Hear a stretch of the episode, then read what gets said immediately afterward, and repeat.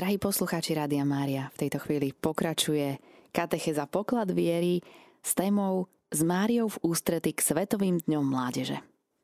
Drahí poslucháči, v rámci prípravy na toto výnimočné stretnutie, svetové stretnutie mládeže v Lisabone, svätý otec František napísal posolstvo, ktoré môže byť inšpiráciou k lepšiemu prežívaniu našej viery, nielen mladých vekom, ale aj mladých duchom.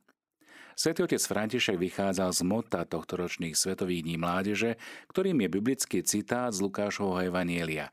Mária sa vydala na cestu a ponáhľala sa. Osobitnú pozornosť venoval skutočnosti, že po anielovom zvestovaní pána Mária nezostala doma, ale vybrala sa na cestu, aby pomohla svojej príbuznej Alžbete.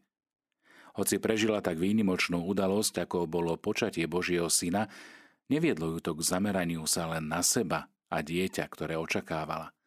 Mária nebola ľahostajná voči iným a ich potrebám, ba dokonca myslela viac na druhých než na seba. Tak čítame v posolstve na 30. svetový deň mládeže od svetovca Františka. Udalosť vestovania a vtelenia Božieho syna markantne zasiala do života nazareckej panny. Ako píše pápež František, v jej plánoch spôsobila naozaj zemetrasenie. Všetko sa zrazu zmenilo, všetko bolo inak. V takejto situácii by si asi každý človek urobil starosti a mal obavy o budúcnosť.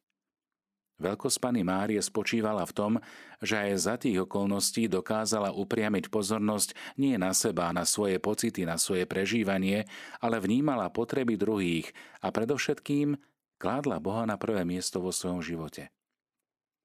Mária mu úplne dôverovala. Na neho zložila svoje starosti a bola si istá, že Boží plán je pre jej život tým najlepším možným plánom. Pana Mária sa nielenže vydala na cestu, ale ako uvádza evangelista Lukáš, ponáhľala sa tam. Uvedomovala si totiž, že Alžbeta potrebuje pomoc teraz. Preto jej chcela čo najskôr poslúžiť.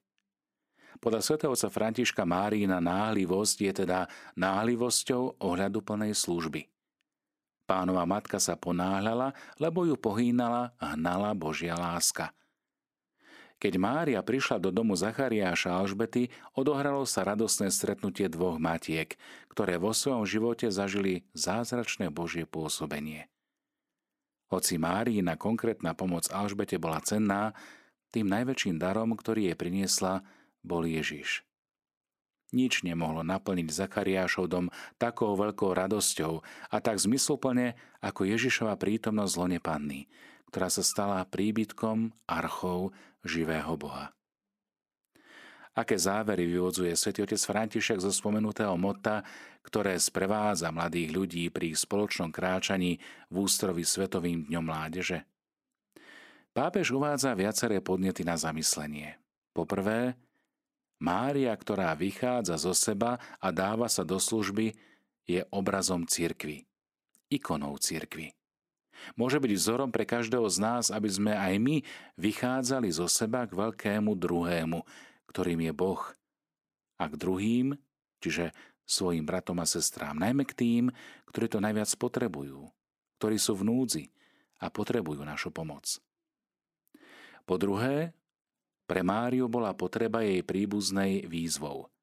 Každý z nás si môže položiť otázku, ako reagujem na potreby, ktoré vidím okolo seba – Napadne mi hneď dobrý dôvod, aby som vycúval alebo sa o ne zaujímam a dávam sa k dispozícii. Samozrejme je pochopiteľné, že nemôžeme vyriešiť všetky problémy sveta, ale môžeme začať od tých, ktoré sú nám najbližšie a ktoré zvládneme. Po tretie, v prípade konkrétnej a naliehavej potreby treba konať rýchlo, treba sa s pomocou ponáhľať.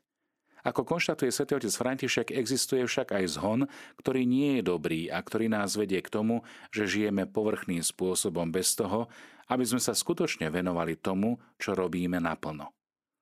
Môže sa to stať v medziľudských vzťahoch, v rodinách, keď nikdy skutočne nepočúvame druhých a nevenujeme im čas – Môže to byť priateľský vzťah, keď očakávame, že nás priateľ bude baviť a uspokojovať naše potreby, no ak vidíme, že on je v kríze a potrebuje nás, hneď sa mu vyhýbame a ideme za inými. Drahí priatelia, keď prežívame každodenný život z honie tohto druhu, len ťažko to prinesie dobré ovocie. No a na záver, po štvrté najväčšou duchovnou radosťou je zažiť prítomnosť Krista vo vlastnom živote. Každý, kto mal takúto skúsenosť, nemôže zostať nehybný, nemôže konať inak ako výjsť zo seba a túžiť, aby aj iní spoznali Božiu lásku. Podobne ako Mária, aj my nosme Ježiša sebe. Prinášajme ho iným, aby sme ho dokázali sprostredkovať, takého, aký je. Boh blízko nás. Emanuel. Drahí priatelia, nech teda tieto myšlienky svetovca Františka, ktorými inšpiruje a pozbudzuje mladých na Svetové dni mládeže, nás prevádzajú aj v týchto dňoch, kedy v Lisabone sa stretáva mladá církev, nádej a budúcnosť Kristových učeníkov.